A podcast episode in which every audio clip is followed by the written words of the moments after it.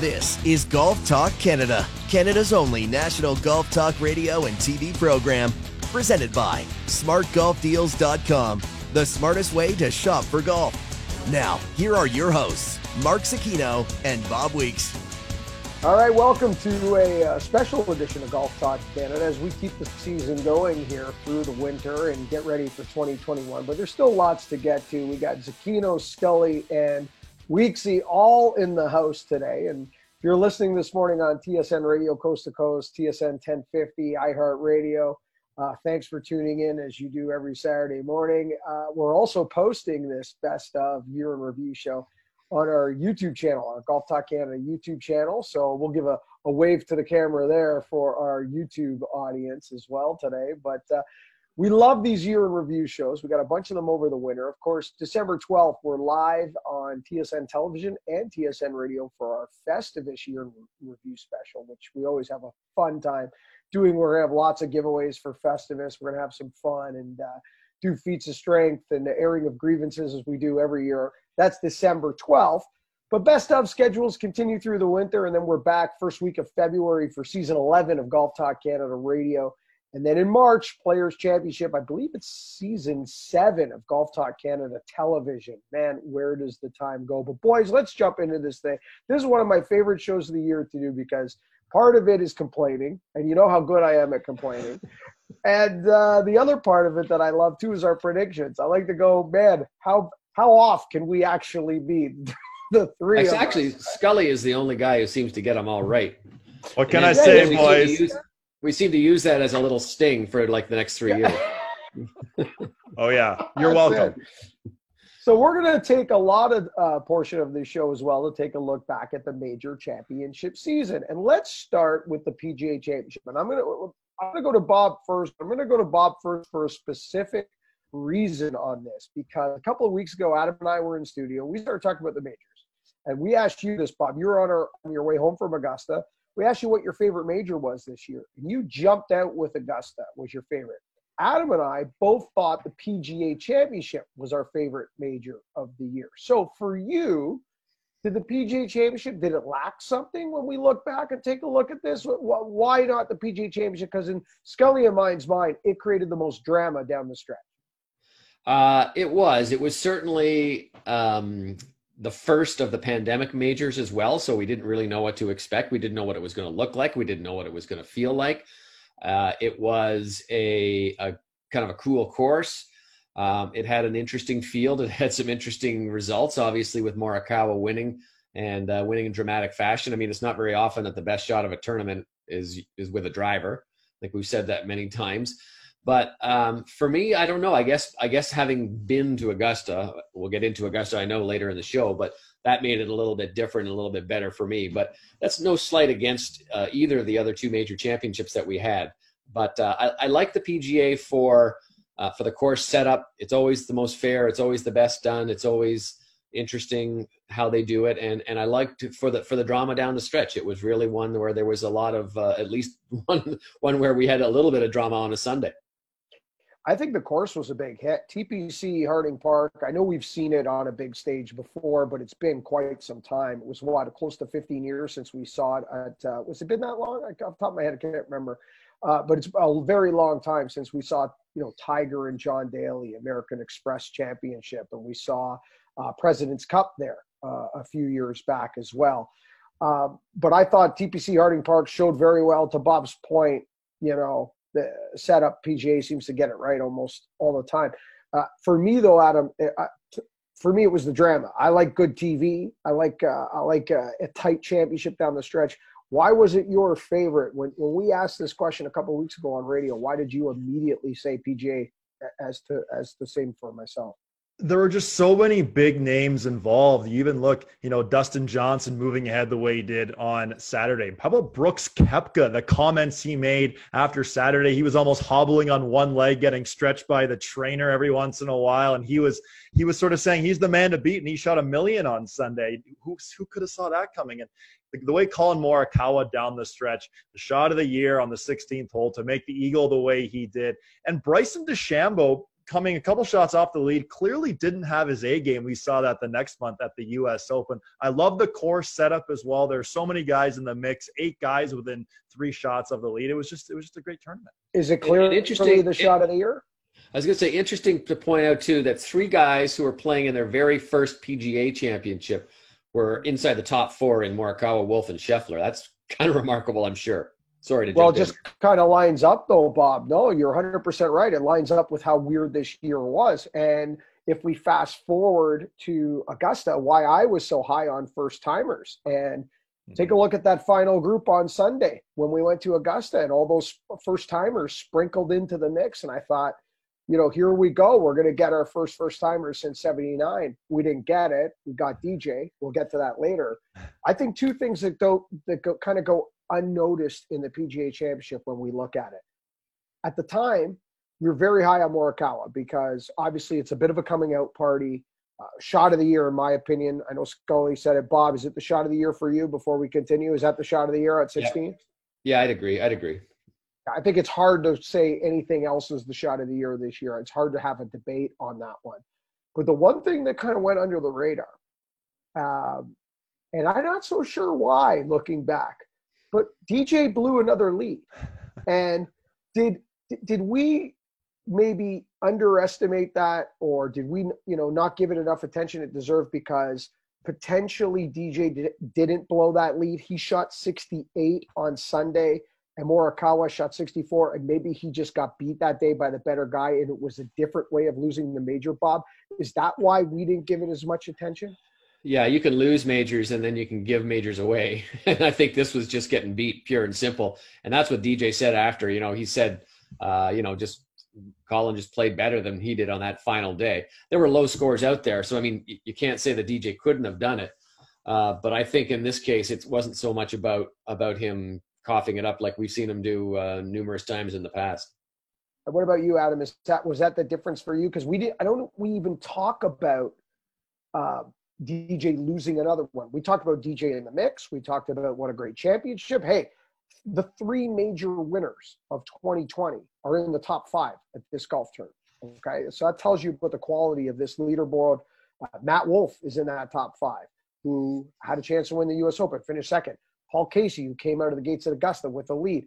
They're all in the top five on this leaderboard. But it, is that the reason? Uh, the fact that he just got outplayed by a group of other people. There's numerous players that had a chance to win because we didn't really touch on this. You know, for Dustin Johnson, it was almost a backdoor tied for second finish. He missed a lot of putts early and middle of his round. And then you might remember on the 16th hole, the same hole that Collin Morikawa made that eagle, Dustin Johnson actually hit it in the water on that hole, about 30 yards long and left, took a drop, and then chipped it in for the unlikely birdie. And then on 18, he sunk about a 40 footer for birdie. So almost a backdoor tied for second, kind of like he did last year at Augusta National, losing to Tiger Woods by one shot. He was two shots off the pace here. But for Dustin Johnson, we'll get into this later in the show as well. Just probably the most dominating summer we've seen maybe since Rory McIlroy in 2014. Mm, yeah, it might be right up there. Some of these uh, numbers are Rory-esque, Tiger-esque, the way he was in every golf tournament. Okay, guys, before we wrap up this PGA segment and kind of put a bow on it and and get to the next segment, which will be the U.S. Open, which I think will go a lot deeper before because before we even have to talk about the U.S. Open, we need to talk about Bryson DeChambeau and a distance debate. Uh, yours truly has been really hard on guys that re redid their bodies in weight rooms and stuff over the years. You know, I didn't want to see Rory go down that that trap door because of what happened with Tiger and this or that. Bryson doing it and seems to be doing it right. So there's a lot to get into that. But with the PGA Championship, Bob, the USGA seems like they are kind of making a bit of a U-turn in a sense, where they are going to establish almost a rota uh, of golf courses that they know, they're familiar with, they're consistent in setup, uh, will we see an outlier once in a while, maybe to get to the West Coast, etc.? Possibly. We think Torrey Pines is going to be in that that Rota and Pebble, which will be our West Coast stops anyway. Oakmont, Wingfoot, Pinehurst number two, etc.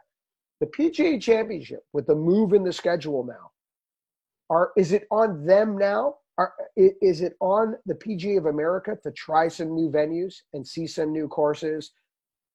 Again, it's moved up in the schedule more southern hemisphere. Is it kind of on them now, especially now that the USGA has kind of taken themselves off the hook on this one? Yeah, I think I think it's uh, it's an op- I think you have to look at it as an opportunity for the PGA on a couple of fronts. One is you can go to uh, courses that are perhaps new and and want to be tested out uh, at a major championship, and also you can go into markets where uh, if if the USGA sets up its rotation in a certain way, you know, there's a lot of good markets out there like the Pacific Northwest, which would be just, I mean, it'd be huge, successfully financial, uh, financially successful for for something like the PGA. So there are ways that you can use this to a huge advantage, and I see that as nothing but uh, but green grass and straight ahead fairways for the for the PGA and in locating sites for the PGA Championship. We should point out that I think about the next ten years are already locked in, but. Um, but down the road, if that's what happens, I, I think it works in the PGA's favor. Where would you love to see it, Bob? I'm going to ask you the same question, Adam. If Bob, if there was one place that you thought think would be really cool that the PGA could push the envelope on, where we haven't seen a major championship before, or haven't seen one in decades, where in your mind should they go? Uh, you know what would be cool would be somewhere in Florida. I don't know if you could do do it at that time of year, but maybe in uh, at uh, at Seminole or maybe you go up in the opposite corner and go to Sahalee up in uh, up in the uh, Pacific Northwest. As I said, you know that's a place that doesn't get a, a, major championship very often, and I think the ticket sales would go through the roof. Scully, uh, what about you, buddy? Where where would you think the PGA could land, or where would you love to see it? I I've always said I know it's never going to happen, but I've always loved to see a desert major somehow, and I they won't do it. It's probably not going to happen, but there are some great desert golf courses that uh, would make really interesting setups. It's hard to set up with the rough and whatnot, but I mean, you know, let's get a PGA of America with their hands on PGA West Stadium course and see and see what happens, right? Yeah, that, that'd be pretty cool. I mean, one course that had a lot of controversy that I'd really love to see the guys go back and it held a U.S. Open is Chambers Bay. I mean, if, if the conditioning's a little better, that course is fascinating to watch. You know, changing the 18th hole from a par four to a par five, that was kind of strange. But the, the undulation, oh, Mark's losing it now. undulating, the slopes, everything. If you're watching us on YouTube, you can see Mark just lose his mind right now. But I, I think it'd be great to see Chambers Bay. One more note about the PGA before you go to a break. It'd be awesome to see the PGA be the one major, maybe that's always in the Pacific time zone, that we always watch in prime time. You know, uh, like it was the case this year. So who knows? Maybe Chambers Bay. Hey, maybe maybe you could take it outside of the United States, like they've talked about. Maybe you go to Asia for one once yeah. every ten years. I'm gonna open up a giant can of worms here, guys, and we can't because we got to go to break. But you know what I was thinking about the other night? I was thinking about how we lost the RBC Canadian Open this year, and, and mainly that was due to border issues. But let's just assume, let's just play make believe for a second, and said the border issues could have been handled. You know, private jets, rapid testing, things that might happen in 2021 where you can contain who's coming in and coming out for one specific event. But let's say there's still no crowds allowed. Think of some of the great venues in Canada. We could have our national championship if we weren't worried about 30, 40, 50,000 people having to gather around a hole. Think about handing out an RBC Canadian Open out at Cabot for a made for TV RBC Canadian Open. national. How good's that? The Nash. How much time do I we mean, have? I mean, I was thinking about that last night going, because I worked that CJ Cup for PGA Tour Radio at Shadow Creek. You couldn't put a sausage around those greens. That place is so claustrophobic. I'm thinking, wow, think of some of the spots in Canada we could have a national championship if we didn't have to worry about all the things that Golf Canada needs to concern themselves with. Okay, we've gone late already. On the other side, we're going to talk about the incredible bulk. Bryson DeChambeau and this year's U.S. Open. This is our Golf Talk Canada Best of series right here, GTC. This segment of GTC was brought to you by SmartGolfDeals.com, the smartest way to shop for golf.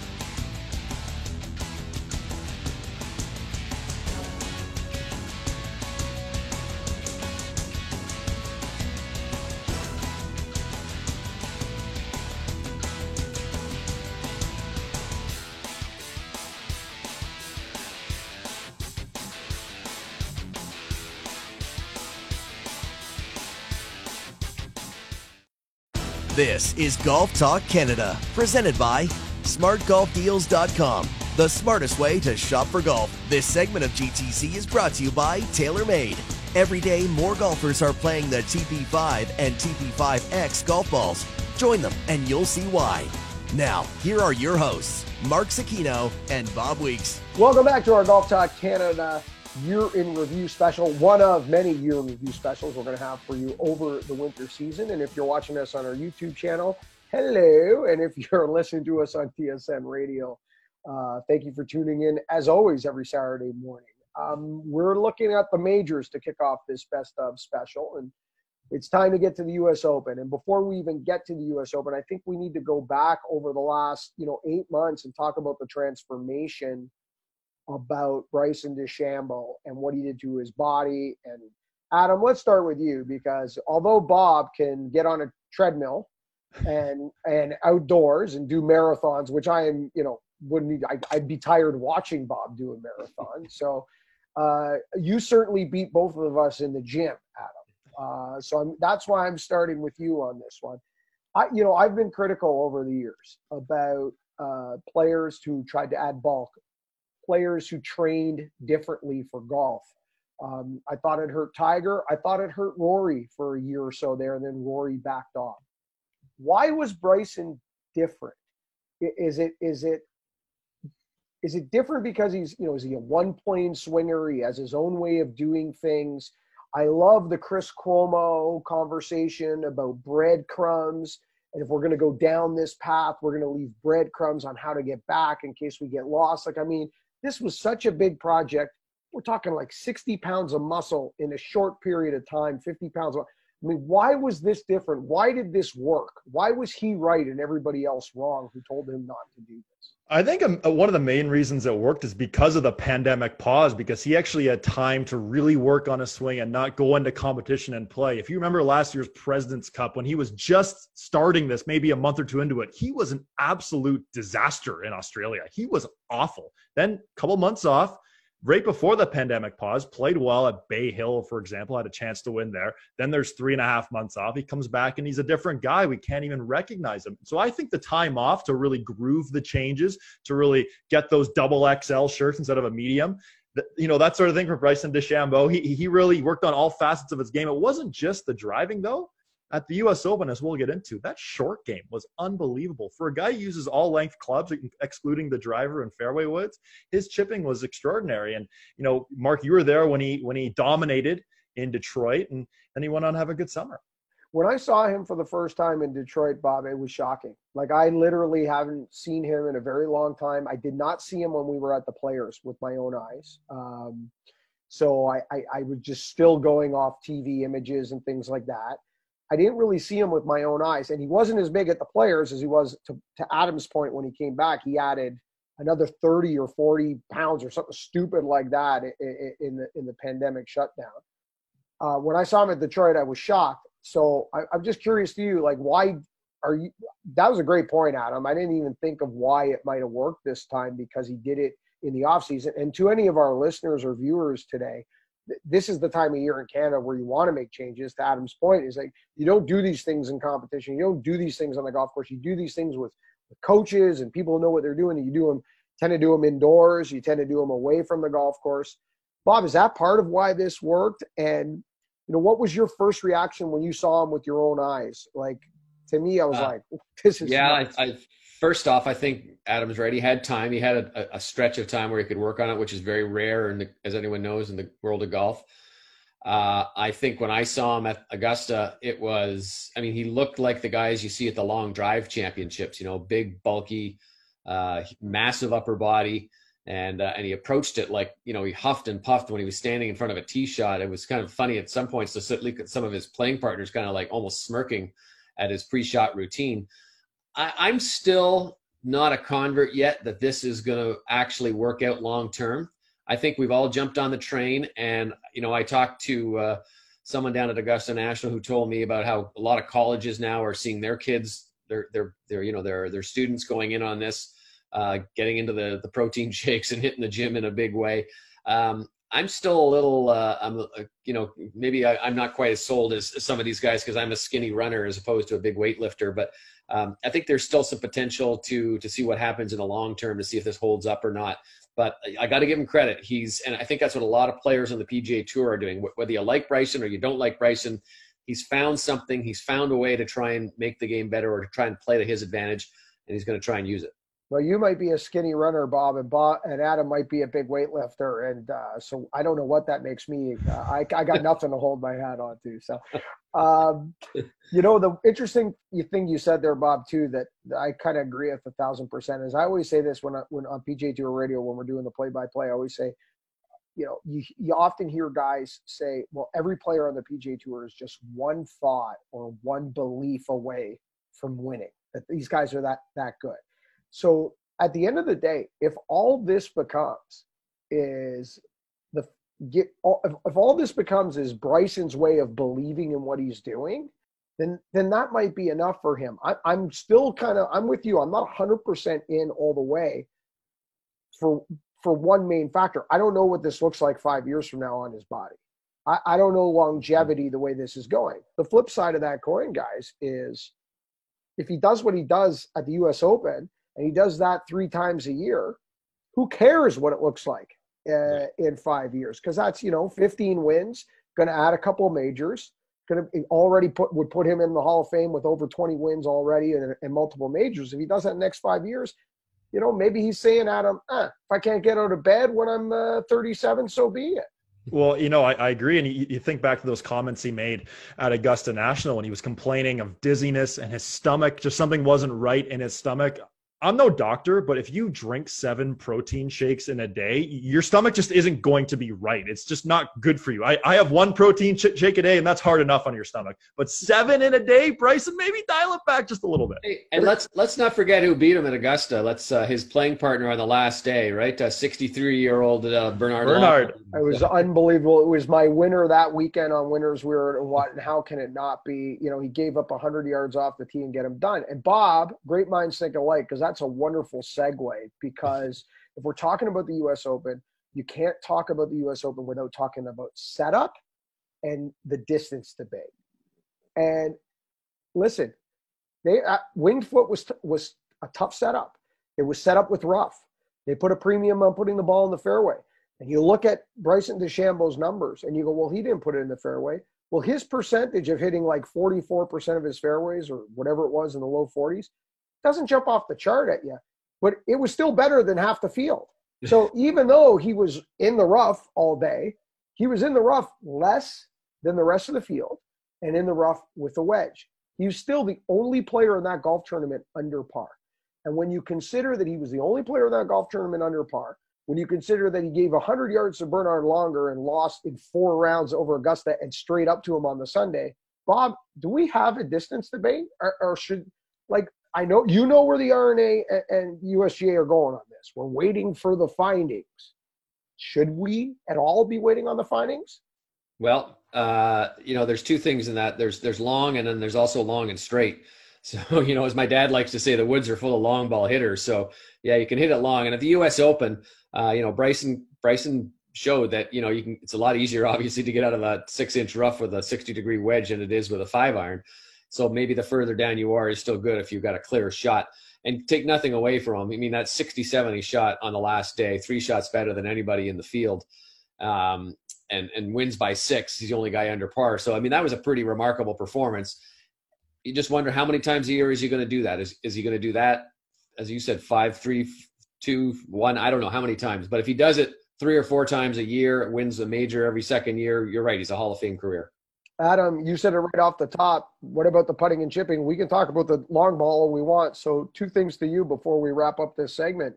One, uh, same question you: Is there a distance debate, or we just set up golf courses smart and not worry about it? And two, he he gained more shots on the field in the U.S. Open with his putter than he did with his driver. Mm-hmm. But we're all talking about his driver.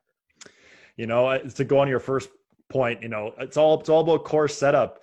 If if you set up the course hard enough, or you, you put the pins in certain spots, it doesn't matter matter how far you hit the ball. Really, ball still got to go in the hole, whether you, you hit it 230 or you know 340 sort of thing. So but for bryson his short game that certainly won him the us open. He drove it really all over the map. And yes when he missed it long in the rough he still had to chip it around the greens and get up and down from some really weird spots. I know we're going to get into this into the masters. He was so dominating at the us open. Then he goes to tinker his equipment and his timing was all off. I know we're going to get into this in our next segment but for bryson why, why go away from something that really helped you. Well, and Adam, to your point, it kind of almost reinforces what your hunch was on why it might have worked this this transformation he did because he had time and he did it in in a forced off season. And to reinforce that point, he did the changes he was trying to make at Augusta. He didn't have time. He did it in a couple weeks span. Equipment, looking to add another seven pounds like overnight. Change the shaft three inches instead of inching his way up to 48 inches. He goes from 45 to 48. So it kind of reinforces everything you're saying about hey, if you give yourself time and a proper plan and structure to do these changes, they can work. If you jump in with no plan, try to turn everything up to 11, you know, there is a downside to this. And the mm-hmm. downside is you lose to a guy you give 100 yards to.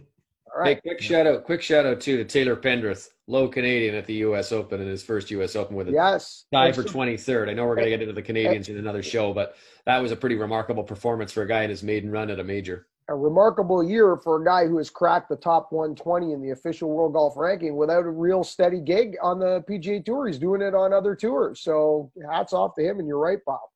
Okay, on the other side, we're going to jump into the year's most recent major. Should be fresh, top of mind. We'll talk Masters and DJ's dominance at Augusta. This is our best of GTC. This segment of GTC, presented by SmartGolfDeals.com, was brought to you by TaylorMade. Every day, more golfers are playing the TP5 and TP5X golf balls. Join them, and you'll see why.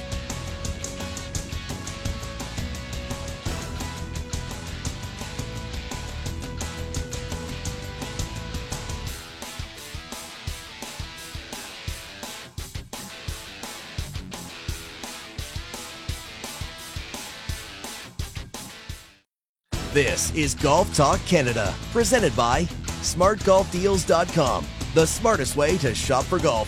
This segment of GTC is brought to you by WeatherTech Canada, Canada's leader in automotive accessories. Now, here are your hosts, Mark Zecchino and Bob Weeks. Welcome back to our best of special right here on GTC TSN Radio Network, Coast to Coast, iHeartRadio app. And if you're watching us, we downloaded this show on our YouTube channel at Golf Talk Canada on YouTube. Uh, Bob Adam, okay, Bob, this is a fresh one, man. You just got home from Augusta. Um, you and and Duffy and Dillette on location. Uh, you guys, you know, obviously did an amazing job. Um, we had a lot of fun working this year's Masters, and you know what? I'm I'm happy DJ got it. I think he's played so well for so long. I think it's a great story. I think you know, he's 36 years old, but I light that number on fire these days because you can throw age out the window. 40s are still very young and very healthy and playing at a high level. And to Morikawa's point, you can come out of college and be ready. When you mature and when you play your best golf is to each the individual. DJ's an athlete. This is a big one for his legacy. Yeah, for sure. And I think it was one of those ones where, you know, he really wanted to he really wanted to get this one done. He grew up in that area. This was the, the his big favorite major. This is the tournament that when he was a kid growing up, you know, he sank that last putt on the putting green to win the green jacket. So I think it was big, and I think it was um, deserving is not the right word. Maybe fitting after the summer he's had and the the dominance he's had. He's, uh, I mean, on a run with you know winning a tournament with 30 under and uh, now score setting a scoring record, which we can discuss uh, in a minute. But um, I, I, think it looked. I think he looked really good winning it, and I think I know it wasn't. Uh, it was a weird Masters. You know, the, the very quiet, very uh, lot, not very much drama on the back nine on Sunday. But I think it was a nice one to see for DJ to win. I think fitting is definitely the word. Adam, he didn't finish outside the top two almost in every golf tournament he played. Come down stretch, U.S. Open was his worst uh, performance with a sixth place finish. That was his worst performance. We don't talk about guys like this. You know, it's almost Tiger esque in the sense that, you know, when Tiger used to put the ball in the ground, if he didn't have a chance to win late on Sunday, we were all shocked. It's starting to feel that way a little bit with DJ. You know, it really is. And you think to Dustin Johnson, the, his performance in the third round, hitting all 14 fairways. You don't see that very often at mm-hmm. Augusta mm-hmm. National. Then you go to his final round, he makes a couple bogeys early on. I think, oh boy, is he is he is this one going away too? And then the great birdie on six, the up and down on seven. Then how about the back nine? He got mud on half of his golf ball on 10, hits this cute little draw in there, getting up and down on 11. uh, par on 12. And then the way he went birdie 13, 14, 15 was quite a performance by Dustin Johnson. Uh, Bob, you brought up the scoring uh, record. I asked you on the air on a Golf Talk Canada Saturday morning uh, after Augusta, I believe. No, it was our Monday special yes. that we did for TV as well. That's what it was. Uh, all our shows have blurred into the same 11 years. Um, I asked you, was there an asterisk on the scoring record? You immediately said no. You didn't hesitate. Um, explain to us, because we weren't there. We, we got the information from you. We got the information from TV. What did it feel like from from an actual ground level of, of how different it was like when you walked those fairways were they around the golf course or uh, outside the fictional ropes that weren't there did it feel softer? The air was it heavier? Give us a description. Yeah, it. There were spots on the golf course that were super super soggy, and you know, for instance, Bryson DeChambeau hit a tee shot on the third hole that just plunged into the mud. and They never found it. Uh, Kevin Kisner did the same thing. He happened to be playing with Adam Hadwin. I was walking around one afternoon, and we helped him find it. But it was a good, you know, this far into the ground. Uh, balls were plugging on the greens. I'd never seen that before. So I have seen the golf course very, very wet. I have seen it soaking. I've seen guys, you know, uh, with balls so picking up mud in the fairways. I have never seen the balls plug on the greens like they did. So there was a little bit of that, but um, but on the same token, there was a lot of stuff that you don't normally get. You don't normally get that north wind, which came out of uh, for most three of the four days. So that was a little bit different, changed things around a little bit. And I, I don't know. I, I think that um, there's lots of years you can look at cold conditions. You can look at all sorts of different weather. So this was just another year with different weather. Yes, it happened to be in November, um, but I, I, think if you if you wanted to point to anything, it might be that the greens were a little bit softer.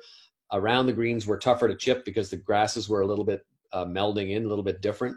Uh, but overall, it, you know, it, it's a win. It's a win, and, and you still have to play awesome to to win at Augusta National. I think that's what Dustin Johnson did do you account the first timers doing so well more to do with the uh, lack of fire in the greens and maybe the fact that some of your memories around Augusta weren't valid in November in terms of how the bounces go, how the rolls go, etc. Or is it just these guys now, these first timers are different than first timers of 30 years ago?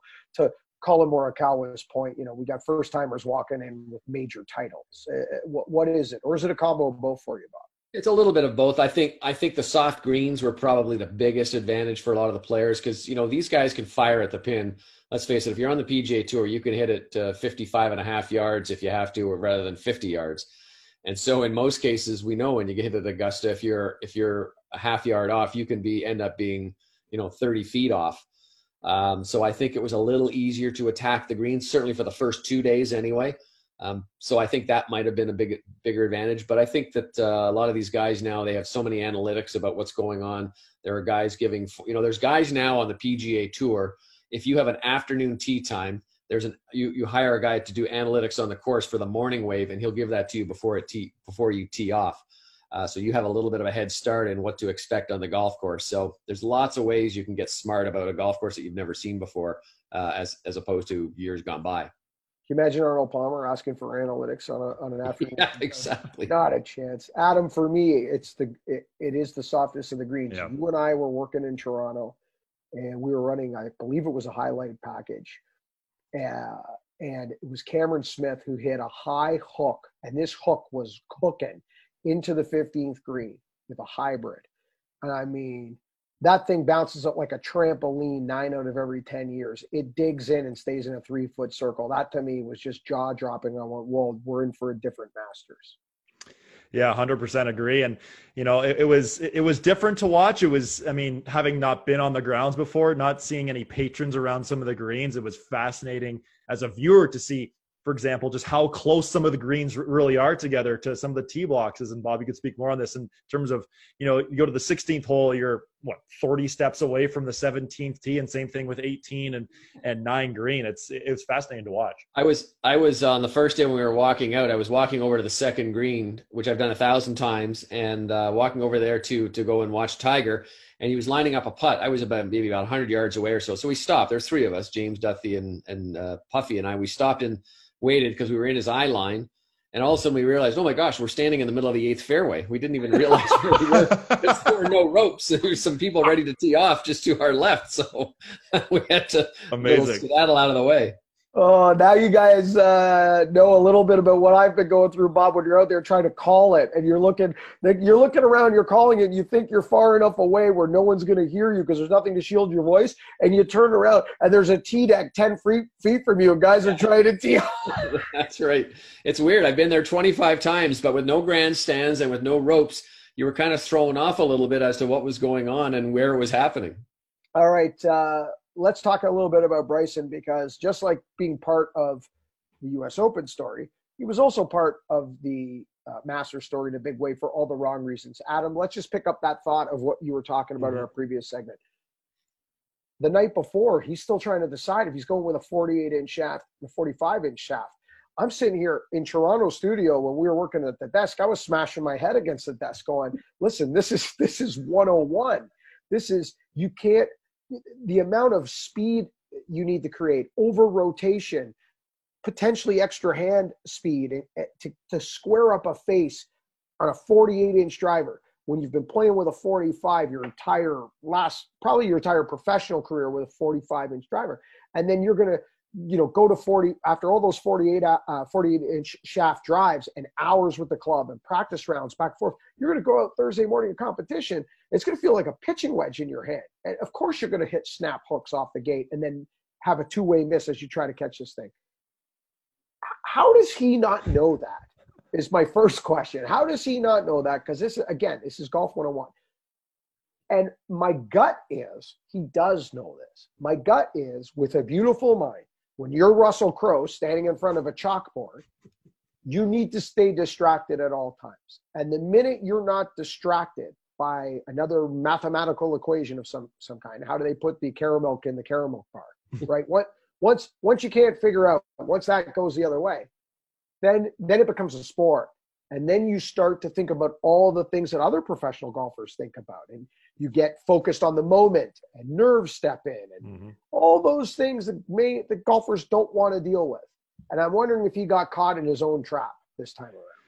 I think a little bit. I mean, he was talking it up. He took the month off before to test out this new driver. We saw videos of him on social media yelling before hitting his ball, hitting his tee shots in a in a practice round at some random muni.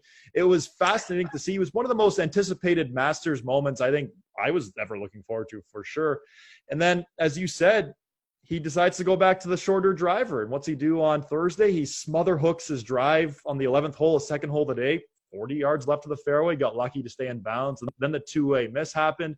But you want, you look at like Phil Mickelson, he went to a 47 and a half degree driver. So he didn't quite go to the extent. Dustin Johnson practiced with a 47 inch driver. He almost put it into play. He used it in a practice round, but he said, you know, at the extra 10 yards, I, I don't need that. And he, he won by what he did. So for Bryson, he likes to go to the extreme of everything he does. Who knows? Maybe next year he'll be 300 pounds and only use the 40 inch driver. I, would love to see that. well, Who knows? Adam, don't forget though, Mickelson was at 46 too when he went to 47, 47 and a half. He was already mm-hmm. at 46. Bryson's going from 45 to 48. I don't have a beautiful mind. I am not a mathematician, wow. but I know that's three inches. I do know that 45 to 48. Bob, where are you on this? And you know, you were there when he said in the press room at Augusta, you were there when he said, I'm not so sure I like being the favorite. Uh, maybe I want to be the underdog. I'm not comfortable with this. Is that part of this? You know, it's uh, it, it, Bryson is a. I, I kind of said this in the last segment, but Bryson is a guy that a lot of players in the locker room that I've been able to talk to kind of go, hmm, but they do respect him for what he's doing. The, and, and honestly, to sit there and watch him, like on the first hole, I watched him tee off on Friday, I guess and to see where he hit his ball over, you know, essentially over the bunker. Bunker's not even in play on the right hand side, and there were years when guys couldn't hit it up to the top of the hill of the bunker. So you're talking like about a 60 yard, 70 yard distance, and and so I, am just not sure if. Uh, and so there are some things I guess what I'm saying is that he's doing right. Mm-hmm. I'm just not sure that he's kind of learned to ta- turn down the um, his out outward mind thinking. You know, like you don't say the par is 67 at Augusta National. you don't say uh, I don't know. There's a, a, few things that he has said over the year that just kind of make you kind of wonder. Is just dial it back, play your game, and let your clubs do the talking. Remember when he talked to the cameraman at, at Detroit and told him uh, you're hurting my brand? I mean, there, there's just certain things that you, you don't do. The out of bounds conversation at Muirfield Village. Uh, I mean, there was a bunch of them, and you're right. A lot of them are cringeworthy, and I like fire ants. I've had yeah, yes, and I I like uh, Fire Ants was yes, and I like Bryson, and I've had nothing but positive encounters with him, and I. I, you know, I one of my favorite things I've done uh, mm-hmm. is when I called his win at the John Deere and was there right with him on the range when he realized he was going to the Open Championship and you could just see it on his face. I'm like, these are great experiences. But you're right. I think Bob's a thousand percent right, man. If you don't want that spot, spotlight, you don't want that heat. You want to stay in your process. You want to stay on the path you're on. You got to learn to shut your mouth a little bit and say things a little differently. And calling par 67 Augusta National, that ain't the way to do it. All right. And Bob, I love what you said about the first bunker on the on Augusta. I haven't been to as many Masters as, as you. I've been to uh, 15, I believe. And, oh, that's enough. Okay. And uh, like, I mean, are you kidding me? You had five or six guys in the field that had to worry about reaching that bunker off the tee. That's right. Everybody else was just playing out to the left, trying to get it up the hill. Now we're now it's not in play. We're flying it. What what happened? Okay. On the other side, uh, I don't even know where we can go with this. Where were we? Where are we on Tiger Woods in 2020? I know one thing, boys. I got as many questions now closer than I did at 2018 than I do in 2019. Like I, I feel like we're going backwards, which is scary if you're a Tiger fan. All right, on the other side, we'll do more GTC best of. We'll talk Big Cat Tiger Woods. This is Golf Talk Canada. This segment of GTC, presented by SmartGolfDeals.com, was brought to you by WeatherTech Canada, Canada's leader in automotive accessories.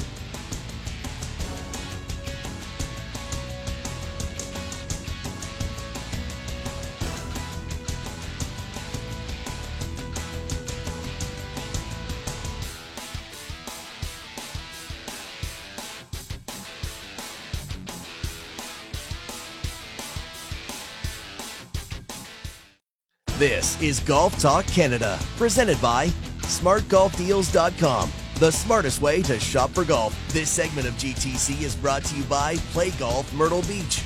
No destination in the world can match Myrtle Beach's volume of golf, quality, and value. Come discover why Myrtle Beach is the golf capital of the world. Now, here are your hosts, Mark Zecchino and Bob Weeks. Welcome to our best of, back to our best of Golf Talk Canada. As we wrap up hour one, we got lots to get to in hour two. Disappointment of the year, surprise of the year, three dub of the year, predictions, so much to talk about. But guys, you can't do a year review without Tiger Woods. So I teased it on the start. I have more concerns now than I did a year ago. A year ago, I thought, okay, you know, he's a Masters champion. Man, he looked like the best player at the President's Cup. Certainly the best iron player in the world at the President's Cup. And now we had a guy that really didn't compete much all year, showed us a little signs of, of brilliance at Augusta. That's almost to be expected. I used this analogy when we were talking Masters on TSN television. I said some guys are better in a different jersey. You know, Wendel Clark was always better in a Leaf uniform than when he was anywhere else in the National Hockey League. To me, that's Tiger at Augusta. Adam, where are you on this? How do you look at 2020 and where do you see Tiger in 2021? Well, it's crazy to think arguably the best golf we saw Tiger play in 2020 was during an exhibition match in May when there was so much hype around him. He was swinging so well. He was moving up both ways. Yes, it was his own course. Yes, it was an exhibition, but he was playing he was playing well. And then he was just so mediocre. Then you get to Augusta National his first tee shot swings the draw around. I think, okay, his his back's feeling good. He can shape it both ways. He easily could have shot six, seven, eight under in that first round. And then it looked like the back got really tight, especially having to play 26 holes on that Saturday. Moved to the Sunday, quick double digits on the 12th hole. First time in what, 23,000 holes he'd done that. But then he birdies five of his last six holes. So for Tiger Woods, I have no idea what to think for 2021. That's what makes him so intriguing. Bob, same to I you. Think, like, you know, I think this is the first year. Uh, if you if you go from the, the post pandemic pause on, that he really didn't show us anything. There was, you know, there were little little flickers of of good rounds and good shots, and like Adam said, that stretch where he birdied five of the last six was really uh, pretty heroic, actually, at the Masters. But overall, you know, he, he, was never really in contention for any of the majors. He was never really uh, uh, over over overall impressing us or coming down the stretch on a Sunday. And you just kind of wonder if this is going to be what we get from here on in. This might be the tipping point year. There have been years when he hasn't performed well. We we know he's coming back from surgery. He's had a bad back, but he was relatively healthy, all things considered, this year. Uh, I mean, only two top tens, and those were both early, early in the year. So I, I just kind of worry about what we're going to get from Tiger, and maybe this is perhaps the tipping point. As I said, he was very emotional at Augusta National this year. You know, yes. he cried during the press conference uh, on his way to the champions dinner, he actually had to pull the car over and stop because he was overcome with emotion. His girlfriend had to talk to him, and he just calmed him down. And then, according to some people that I talked to, said when he was in in the, the champions dinner, he was also very emotional. And you wonder if this is kind of him realizing that maybe this was his last big hurrah last year. Yeah, I'm wondering that as well, Bob. That maybe he's realizing this will be the last time he ever has a chance to host the dinner, first attend the dinner. Okay, guys, only a minute left before we wrap up hour one of our best of. I'm going to go to you guys right now. The Players' Championship is a little early in the calendar uh, in 2021. I believe, off the top of my head, March 11th is the opening round, the Thursday of the Players' Championship. Two and a half. I'm giving you the number right now. Two and a half is the over under. Tiger Woods tournaments played before the Players' Championship. Do you take the over, Adam, or the under? Two and a half March 11th. It's early. Not a lot of Florida swing in there. I've got him possibly at Torrey, possibly at LA, possibly at the match play if he were to qualify. Um, over. I'm going over for sure. Over. You, are saying three or more. Uh, Bob, yeah. over or under? Two and a half. Under. I'm, I'm under. saying Torrey and Genesis. That's it. I'm kind of with you, Bob. I'm thinking um, if the if, if if I'm thinking if the players was a little deeper into March, we might see him play Honda. He hasn't played it in a few years. It's a home game. Might see him at Bay Hill. I'm with you. He's hmm. got he's going to San Diego. He's going to LA. Let me put it this way. I hope you and I are wrong. I hope Adam's right. Let's do that. me too. On the other on the other side, we're going to talk a little bit about disappointments and surprises, good or bad. 2020, our best of Golf Talk Canada Year in Review special. This is GTC. This segment of GTC, presented by SmartGolfDeals.com, was brought to you by Play Golf Myrtle Beach. No destination in the world can match Myrtle Beach's volume of golf, quality, and value. Come discover why Myrtle Beach is the golf capital of the world. Thank you for listening to Hour One of GTC. Don't forget to follow us on Twitter and Instagram at Golf Talk Canada. For show archives, podcasts, and all things GTC, visit golftalkcanada.com. And don't miss Golf Talk Canada television, weekly on the TSN television network.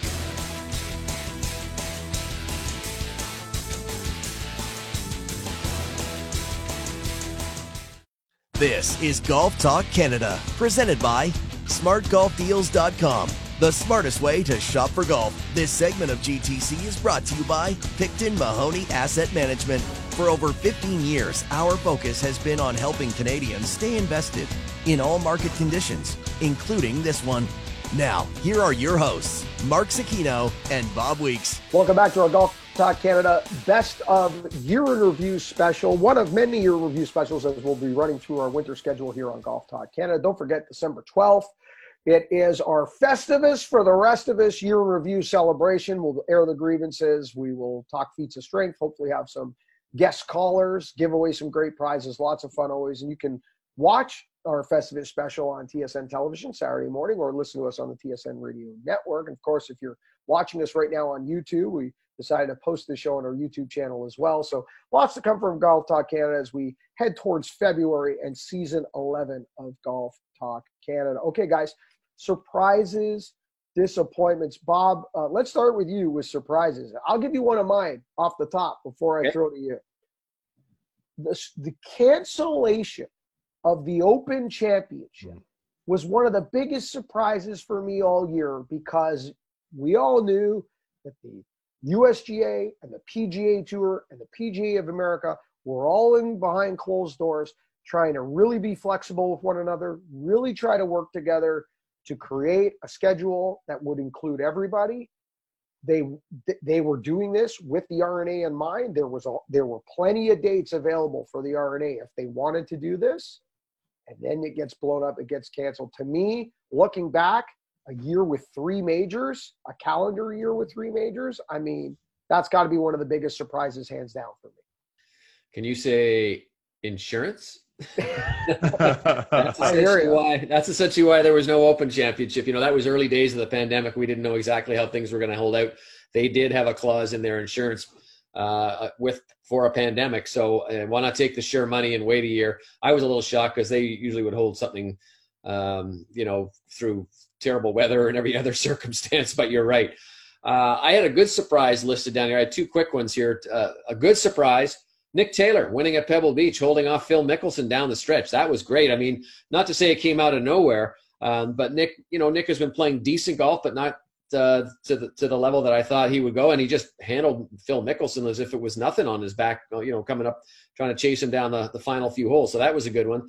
And the other one was um, golf producing $18.2 billion in economic benefits in Canada. Golf Canada and NAGA released that study.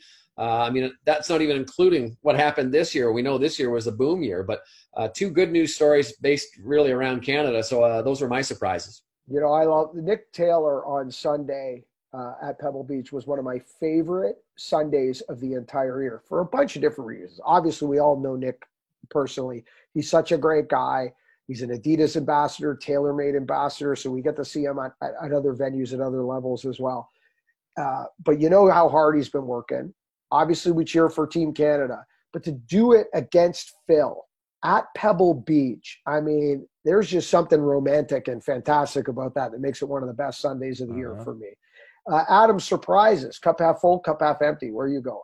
I mean, first of all, on Nick Taylor, that was one of the better Sundays, and that feels like that was about 14 years ago. That was February.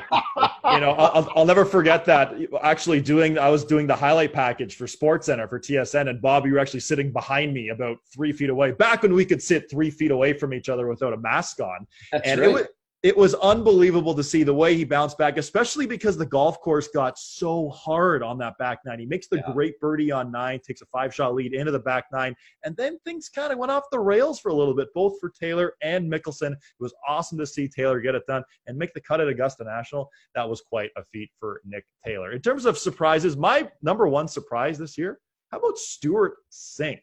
Coming for his yeah. first victory since the 2009 Open Championship. He almost felt bad because he beat Tom Watson in 2009 at that Open Championship, a six shot victory in a four hole playoff. He also finished T4 in Bermuda and Sanderson Farms at top 12. Plus, having his son Reagan on the bag as his caddy, just an awesome story. Cool story, cool story. And You know, we talk a lot about the young guns and, and the story of the young guns this year with Morikawa and Wolff and Hovland and Scotty Scheffler. And I mean, the list is endless. But Stewart Cink, Phil Mickelson winning back to back debut uh, events on Champions Tour. Um, uh, who am I forgetting? Paul Casey contending in majors. Paul Casey is no young gun here. You know what I mean? Like mm-hmm. uh, the, the the level of play to Bob's point right off the top of the show, anything Bernhard Langer does is at 63 is ridiculous. What about Larry Mize's opening at Augusta, yeah. right? Like, Furyk, come on. Furyk won his first Furyk, yes. I mean, and let's not forget Mike Weir. Okay, he is the last six months of Mike Weir's career compared to the previous five, six years with injuries, uh, lack of confidence, uh, trying to figure out if he's going to be ready for the Champions Tour. All those emotions that everybody went through with Mike Weir. We say emotions because he's so beloved in this country, right? He's still the flag bearer, okay? Uh, he's still that green jacket. That's our image for Canadian golf. I mean, to see him competitive again and to see him looking like he's going to mean something at the champions level. And I said this on the air the other day if he's that competitive on the champions tour and can play that game, don't kid yourself. He might be able to pick a few spots once in a while on the PGA Tour still at the age of 52. There's still the odd setup and still the odd place where he'll be invited back in the, in the past champions category where he might surprise a few people. So maybe I'm pie in the sky on that one, but go Weirzy. Okay, uh, disappointment of the year, guys. This is like, for me, it's a complete slam dunk. Like, I didn't even hesitate. I said, we, we lost our national championship. Yeah. It, to me, that is, I mean, it's it's my most it's my favorite week of the year. uh, for a lot of my friends, a lot of the people we work with, uh, a lot of the people I work with south of the border. I, I'm like the unofficial host to them that week. I mean, like it's just, it's it's it's such a big week for all of us. We get to stick our chest out with our Canadian pride, especially the job that's been done in recent years with the success at Hamilton, which was like off the chart. And now we're coming to downtown Toronto on another epic golf course with the momentum of Hamilton. And I mean, it's going to be the greatest Canadian Open of all time, which was Hamilton's story. Mm-hmm. Rory McIlroy as the defending champion, strength of field through the roof again, uh, and then all of a sudden, it's gone. Poof.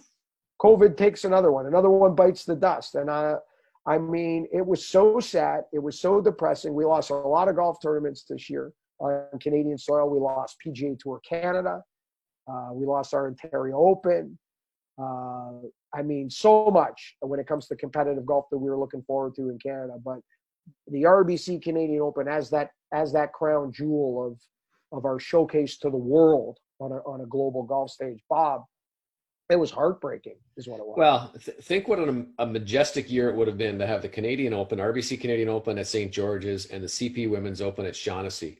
Probably two of the best golf courses that this country has and to showcase those to the world and and perhaps have some great finishes. We had, as you mentioned, we had Rory, but imagine if we'd had Brooke Henderson and Adam Hadwin chasing down the stretch or something like that. So certainly a huge disappointment. Uh, I had a couple other ones down here. I mean, a guy who was disappointing this year to me, and in a shocking way, Rickie Fowler. No top tens since January. Out of the top 50 in the world ranking, we're slipping there. Uh, missed a six-inch putt at the PGA Championship it was a, a stunningly uh, poor year. And I know he's working on some swing changes, but man, it, it just didn't seem like Rickie was ever contending. And uh, now, what what would uh, uh, age, guys, be? Uh, is he early 30s now? Is he 33, 34? Rickie? He's in his he's in his early 30s he's in his 30s now and, and, you know bob it's funny you mentioned that i i think we should have called each other before this meeting because I, I actually uh, i had Rickie fowler on my list as well it's hard to believe he's 48th in the world now he's dropped all the way down and you know finished 94th in fedex cup in 2019-20 his best finish since the pandemic pause at t12 Rickie fowler like where on earth have you been and you know and 31 and, and you think think of jordan Spieth as well another guy and obviously you know he struggled since the 2017 open championship and he's he's hit some balls in some very interesting spots on the PGA Tour, and you know, standing. I'll never forget. We talked about this during the U.S. Open. First tee at Winged Foot, he was over the ball for close to 30 seconds, just sort of hovering and trying to pull it back. And he had about 11 different thoughts going on. So you hope for Jordan Spieth that he can bring it back, because he is one of the great personalities in the game of golf. But what both those two guys are. Both those two guys. Everyone loves Jordan Spieth in the locker room. Everyone loves Rickie Fowler in the mm-hmm. locker room. Media love them. So you just you want to pull for them. Uh, what about, uh, by the way, he turns 32 December 13th. So the day after our Festivus special, apparently he's waiting for Festivus special, and then he's going to double celebration. That's it. So um, while we're looking at names, the other side of that coin, pleasant surprises. What about the continued great play guys of Webb Simpson, still being relevant, still, you know, right up there? Was he number seven in the official world golf ranking still as we record this special? I mean, Webb Simpson in a in in in a game where we're supposed to be talking about guys that hit it like nine thousand miles and do all these exceptional things, and I mean, he's just an underrated plotter still, hanging around, hitting it, you know, modest. Like you know, he's not short. Let's not kid ourselves. But I mean, to today's bombers, you put him up against DJ, Rory, mm-hmm. DeChambeau, Koepka, Justin Thomas. He's short compared to those particular crowd of guys who are the guys that we tend to hoist up. Jon Rahm, uh, by all means, right up there, hits it a mile. Um, Webb Simpson, the performance from him, exceptional, well done. Uh, the return of Sergio Garcia to the mm-hmm. winner's circle has to be a nice, pleasant surprise for everyone, including Sergio, because you were wondering there for a while, you know, is Sergio still in this with us, right? Is he still got the desire to put in the time, to put in the work. You know, he went through equipment changes. He's he's a double duty father now. You know, two lovely children, and mm-hmm. I mean, you know, is he still want to be one of the best players in the world? Does he want to make the Ryder Cup team? I said, you know, when the Ryder Cup team got blown up, my initial instinct was this: the two happiest players in the world that the Ryder Cup got blown up, Sergio Garcia and Rick and uh, and Jordan Spieth. That's what I thought to myself because they've got an extra 12 months to find their way onto that team. And we know how bad probably both of them want to be there, right, Bob? Mm-hmm. Like, would you not think, is there anybody else I'm missing in that conversation of happy as hell that it got pushed back a year? Maybe the two captains. I don't know. well, but yeah, no, I would think those two guys are the perfect guys who who desperately want to be on those teams, and and could probably, if they could show some some signs of life, really uh, emotionally help lift both those squads up. And, and, right, and uh, before we go to break, sorry, one more final surprise on Sergio putting with his eyes closed, and which apparently he he's been doing for two years. Claims he did it at Augusta National uh, when he won. Uh, maybe. Uh, I putt with my eyes closed for a completely different reason, out of fear. Baby. That's a whole other show. That's a whole other show. All right, uh, guys. On the other side, we're going to talk breakout player of the year, and every once in a while, when we do these shows, we get to a category uh, where I, I wonder if anyone's going to have a different answer. And this is one of those categories. I wonder if this might just be a 60 second segment coming up on the other side. And I'm curious to see. I could be wrong, but I don't know if you can go anywhere but one direction. We'll talk about it on the other side. This is our Golf Talk Canada Best of Year in Review special. This segment of GTC, presented by SmartGolfDeals.com, was brought to you by Picton Mahoney Asset Management. For over 15 years, our focus has been on helping Canadians stay invested in all market conditions, including this one.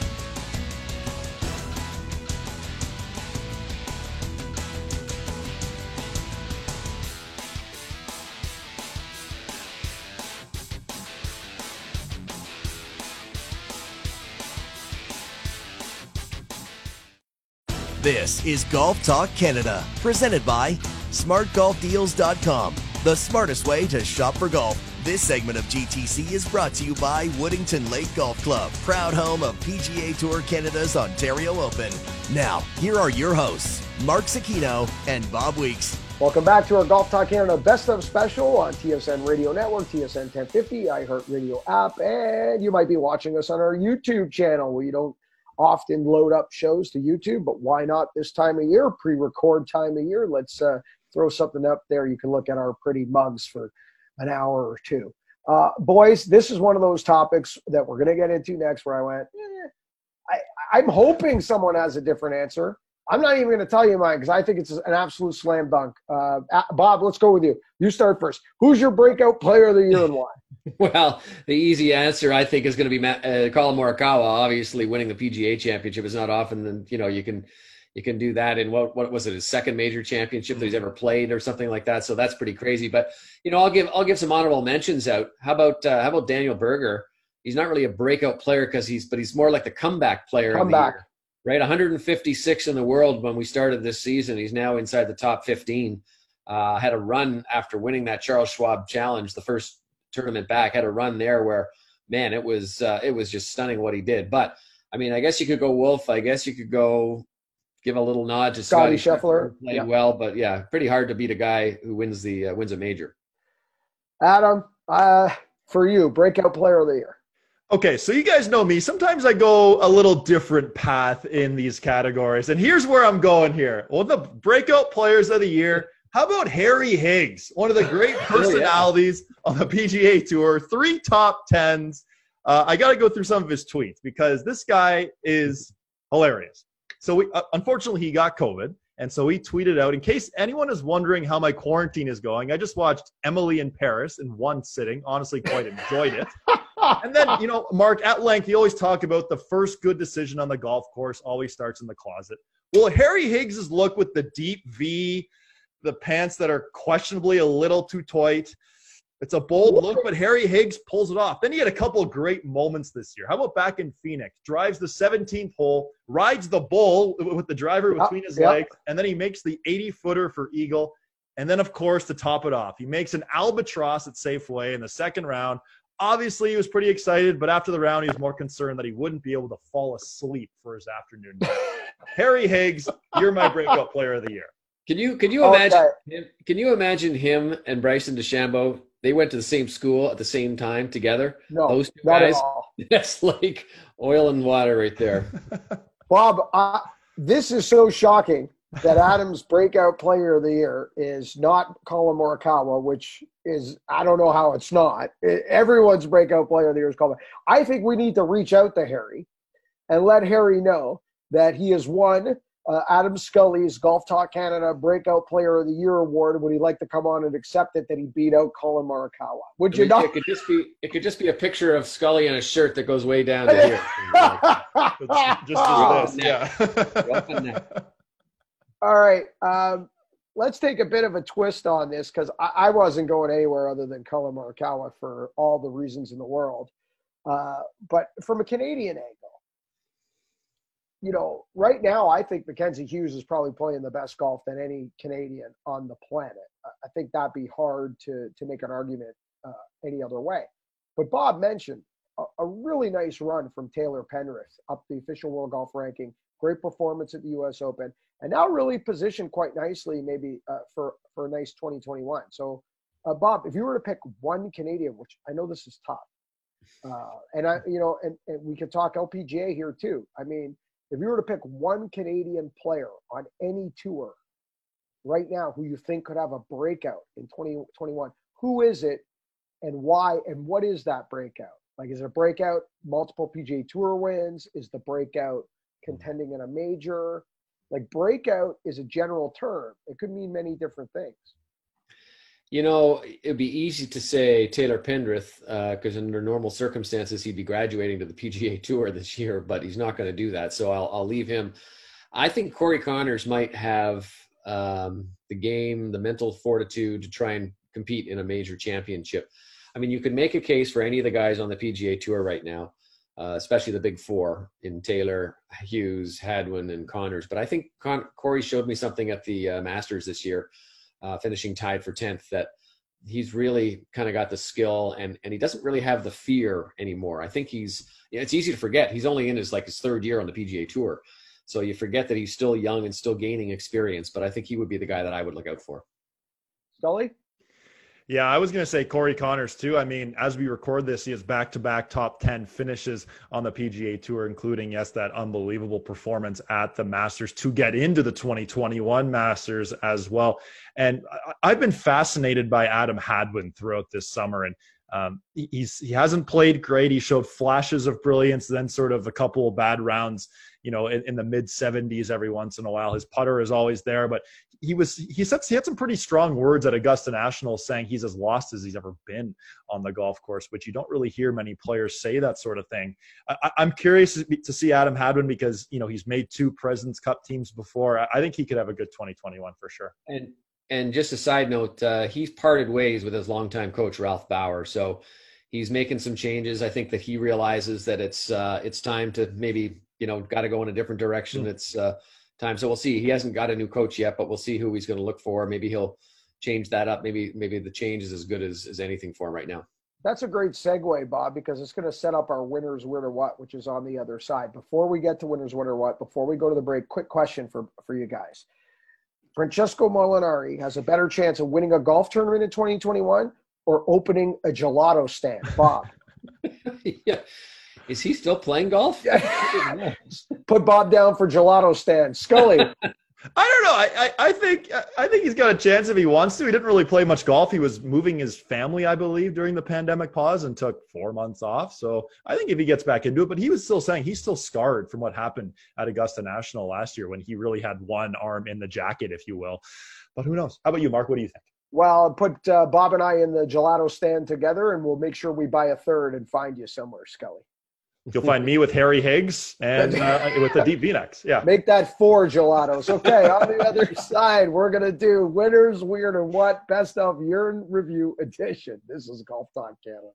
This segment of GTC presented by smartgolfdeals.com was brought to you by Woodington Lake Golf Club, proud home of PGA Tour Canada's Ontario Open.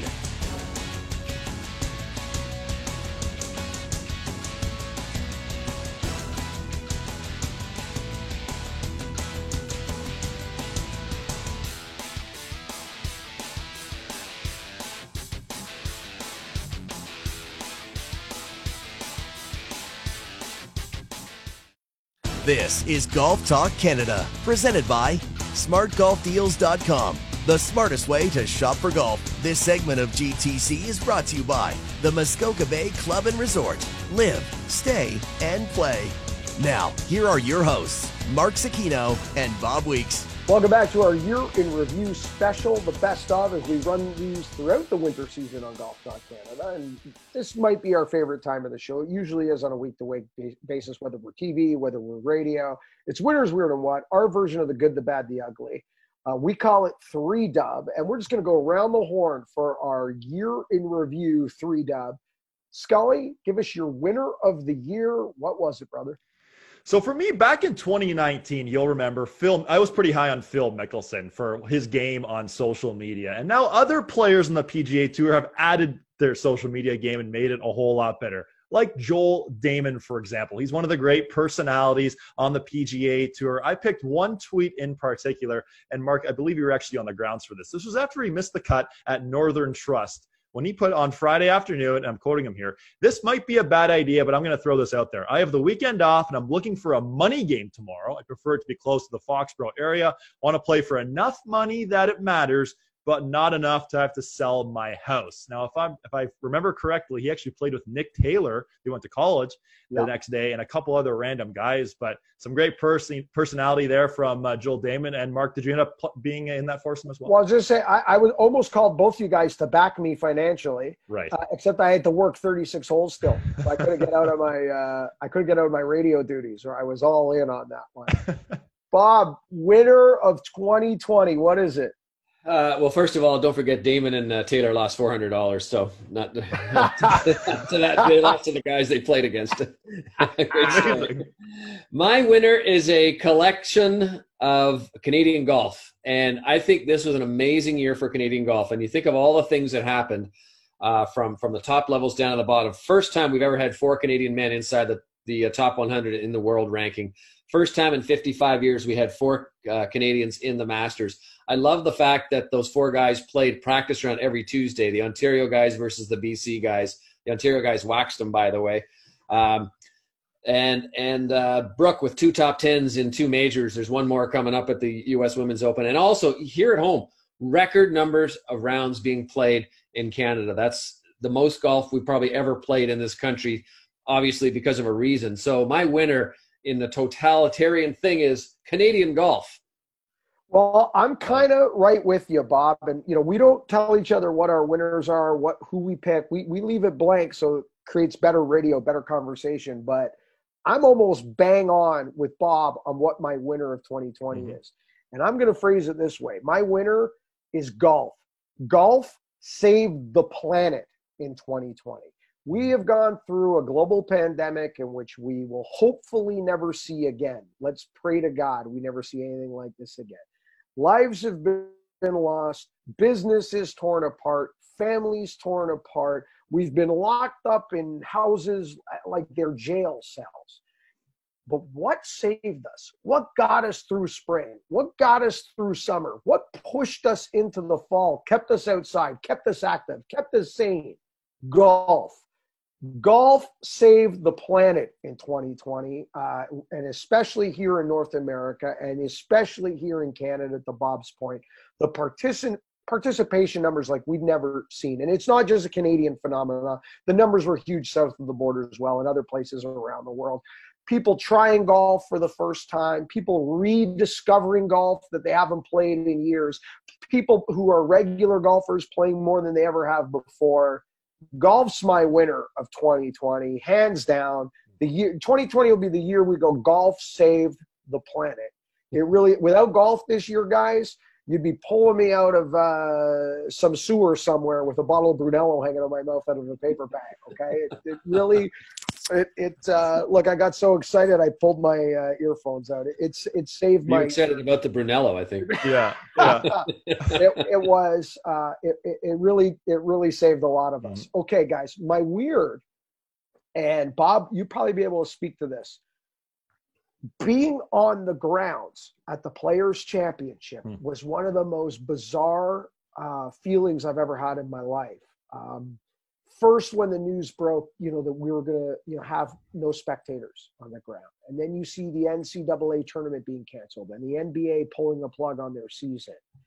And it started to give me like a, a feeling of a sensation of, of what I had back in January of 2018 when I was in Hawaii and we got a, our phones lit up, our TVs, our radios lit up on a fake missile crisis. And we all thought we were going to die. For 35 minutes, we thought they were missiles heading from North Korea to the Hawaiian Islands. Now, did we know they were ballistic? It doesn't matter. You missile heading your way.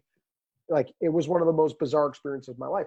And a lot of those feelings kind of started to come up again when that stuff started happening at the players because you're going like, how is this is this real? How serious is this? Are we in danger? Is my family okay? Because you're separated from your loved ones as Bob and I are on the ground, you know, thousand miles away. And then 9, 9.30 that night, and everybody's phone lights up. The tournament's being canceled. Then my mm-hmm. phone lights up again because now all the hysteria kicks in and the lack of information. It just starts to spread. Borders are closing. Go home. You're going to be stuck in America. I mean, panic sets in. It was awful. It was horrible. I hope I never have to go through anything like this again. Bravo to the PGA Tour on what's transpired mm-hmm. since. Incredible story. In fact, it could have been my winner this year. If golf didn't save the planet, my winner might have been golf figuring out a way to come back and do it properly and give us professional golf again. But Bob, that's my weird. I know you were there. It was creepy. It was weird. It was uh, strange. When I think back of it, the funniest thing was it went from a, fr- a Thursday round with all the crowds there, and they had a press conference at noon saying, "Okay, we're going to keep, going with the tournament, but no fans." And then that night, the, the tournament was canceled, and uh, you know, it went from Wednesday night having a Chainsmokers concert with five thousand people all around the, the there to to nothing. And I don't know what we were thinking because the next day all we did was go into scrums out in front of the clubhouse talking to people about the pandemic. I mean, we could have probably we'd never do that now. But anyway, my uh, my weird is a little bit of a lighter side, and it's uh, but it is still controversial, and it takes us back to Tyrrell Hatton winning at the BMW Championship wearing a hoodie, which kicked off the biggest dispute in the dress code of golf clubs around the world as to whether or not you should be wearing a hoodie. And I am in the I am in the positive. I like to wear a hoodie on the golf course. I have never actually tried to wear a hoodie at my golf course, so I don't know if they would throw me off or not. Uh, but I think that the dispute that uh, that came after, uh, I guess we'll call it Hoodie Gate, to me was the, one of the weirdest things because, as my grandfather used to say, only a damn fool's uncomfortable. If you're feeling good, why not wear a hoodie? And Mark, it's your tagline: the first good decision. That's it. Happens to the clock. Bob, I'm with you. I love the hoodie. I know Adam loves the hoodie. Colin, if you're listening this morning or watching us on YouTube, Colin, let Bob wear his hoodie. All right? Just let him wear his hoodie. Absolutely. Okay, Scully, you're weird and you're what? Back to back first of all, hoodie on the golf course is an obvious win, especially this time of year when you know you play playing in the fall when you could play you know a couple weeks ago. It's a great little put it on and you stay warm. But my my weird and Mark, you were actually on the ground for my weird this year. This goes back to the Genesis. Adam Scott, 14th hole in the final round. It. You called it. You almost got hit by this golf ball. I think he I was standing beside Joel Dahmen. Go ahead. I didn't mean to cut yeah, you off. So so I was I was doing this this highlight pack for Sports Center for TSN, and final round, PGA Tour event, not your local Muni. He hits his ball. His ball rolls past Joel Dahmen. Joel turns around and goes, What are you doing? Have you ever seen anything like that on the PGA Tour? Playing through, beep, beep, look out. Maybe Marshall, four, heads up. No, nothing. My producer, uh, Alan Trexler, who produces our uh, live play by play coverage on PGA Tour Radio, who's like an unbelievable job to, to, to, to move the traffic around that he moves around. The guy's incredible. And he, all I get in my, and he usually knows everything before we do it. I all I get in my ears, uh, Mark, yeah. Did Adam Scott just hit into Joel Dahmen? yep. Okay, we're going to take a pause. We're going to go somewhere else, right? we're not going to come to you for that update, right? So, you know, we we knew 2020 was a strange year. This was before the pandemic hit, but that sort of summarizes 2020 in a nutshell, right there. One of the stranger things I've ever seen on the PGA Tour. Okay, my what this year? U.S. Open third round. Danny Lee. Mm. Yikes! Oh yes, absolute, I forgot about that. Just an absolute meltdown. Just lost it. The the, the old six putt. And then it was kind of strange because no one actually showed it on TV. There was an online feed later that night, then they finally showed it on the telecast. And he slammed his putter and he withdrew from the U.S. Open. That is my oh. what this year. One of the stranger moments, just an absolute tirade and a meltdown. Bob, what's your what? Well, I go back to the, more of the local story, and my what is what would we have done this year without one of the greatest inventions in Canadian golf history, the pin caddy? And nice. I think when you think of how that that little item took off and the great story behind it, how it was invented in Kitchener and saved uh, uh, some jobs from a, a metal fabrication plant, and went into over 250 golf courses across Canada and in Scotland and in California and in Florida a simple little device that uh, really became kind of uh, symbolic, I guess, of golf in the COVID era. So that's my what what a great story. Mm-hmm. Yeah, you know, it's like there are some silver linings, right? Uh, it's nice to try to look for, through the mud to find the silver linings, and that was certainly one of them. And record year for golf manufacturers as well, and record year for courses, whether it be private, public, resort. You know, it, as long as you're talking domestically within the province. I mean, there was a lot of uh, uh, there was a lot of positives as well, which which is nice because it kind of pulls you through the mm-hmm. the tough stuff. All right, guys, before we go to break, because on the other side is uh, I love our predictions, how crazy some of them get. Uh, I tried to stay in my lane on this one. I didn't get too nuts. I know Adam Bob, he'll have the Tiger winning the career Grand Slam, and not career, year Grand Slam he'll have Tiger winning all four. I know we're getting there for that. So I think he does that because Jeff McDonald is listening, and uh, and Adam just goes, uh, Tiger wins all four, so that Jeff exactly. yeah. So that, that, Jeff goes, yeah, that Scully knows his stuff because we know Jeff's the biggest Tiger fan. So, uh, my what this year is uh, kind of piggybacks a little bit on on Adam Hadwin and Bob. You're working with Ralph Bauer. I'm working with Ralph Bauer. Oh. So hopefully, uh, you know, Adam might not be anymore to, to, to what you said, but, you know, two high profile Canadian golfers are moving into the realm. Talking about you and Mackenzie Hughes? No, you and me, buddy. You and me. Uh, our, our, um, my what this, uh, this year is what is it going to take for uh, Jordan Spieth to make some changes? Mm-hmm. I, I mean, we've really seen no improvement. Uh, he's as lost as he's ever been. It, to me, it doesn't look like anything is working in the right pro- progression. I, I, don't want to talk necessarily about Michael Greller because I think Michael Greller has done a great job a, as his caddy. Um, you know what he did just in 2016 at the U.S. Open to, to pull Jordan back into that round, and, and so he could win at Chambers Bay. What he did at the 13th hole at the Open Championship, but to kind of keep Jordan. I think Michael Greller has earned his his weight as a caddy, but uh, you know, and Cameron McCormick is one of the game's best golf professionals, uh, as is Ralph Bauer. That this is when when people make changes, it is not a statement on the coach. It's a statement that the player needs to hear something different. The language isn't landing anymore. They need to hear things different ways. And to me, I don't know if it's ever been more obvious that I think Jordan Spieth needs to seek either a new coach and find a new way of doing things or hear something or no coach at all. Because the best version of Tiger Woods that we have seen in the last 12 years, 13 years, has been a, a coachless Tiger Woods. A Tiger Woods that went to the dark end of the range and found the answers in the dirt like Ben Hogan did. Hmm. and just learn to hit shots again and learn to trust it again. So, in my opinion, boys, Jordan Spieth, we're either at no coach or coach change time because, I mean, the star has fallen and it's getting faster and faster. And the longer this goes, the harder it is to come back if you're Jordan Spieth. So. He's he's got to do something. He's got to play more hit and giggle. He, he's got to go on another uh, uh, another spring break trip with Rickie Fowler and Smylie Kaufman, wherever Smylie Kaufman is right now, and Justin Thomas. Smylie Kaufman might have might have been contagious. That's might have been what happened to him. No, it's a you know the the uh, definition of doing the same thing over and over again and expecting a different result is insanity, right? So okay, on the other side, predictions. What do we expect for 2021? We'll wrap up the show next. This is Golf Talk Canada. This segment of GTC, presented by SmartGolfDeals.com, was brought to you by the Muskoka Bay Club and Resort. Live, stay, and play.